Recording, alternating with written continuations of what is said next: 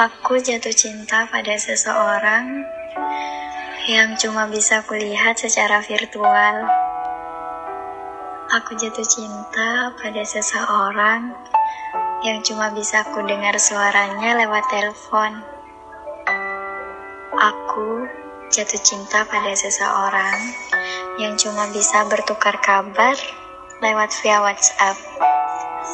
Bahkan Teman dekatku sering bilang, kok bisa sih jatuh cinta sama orang yang bahkan buat ketemu aja jarang? Ya bisa lah.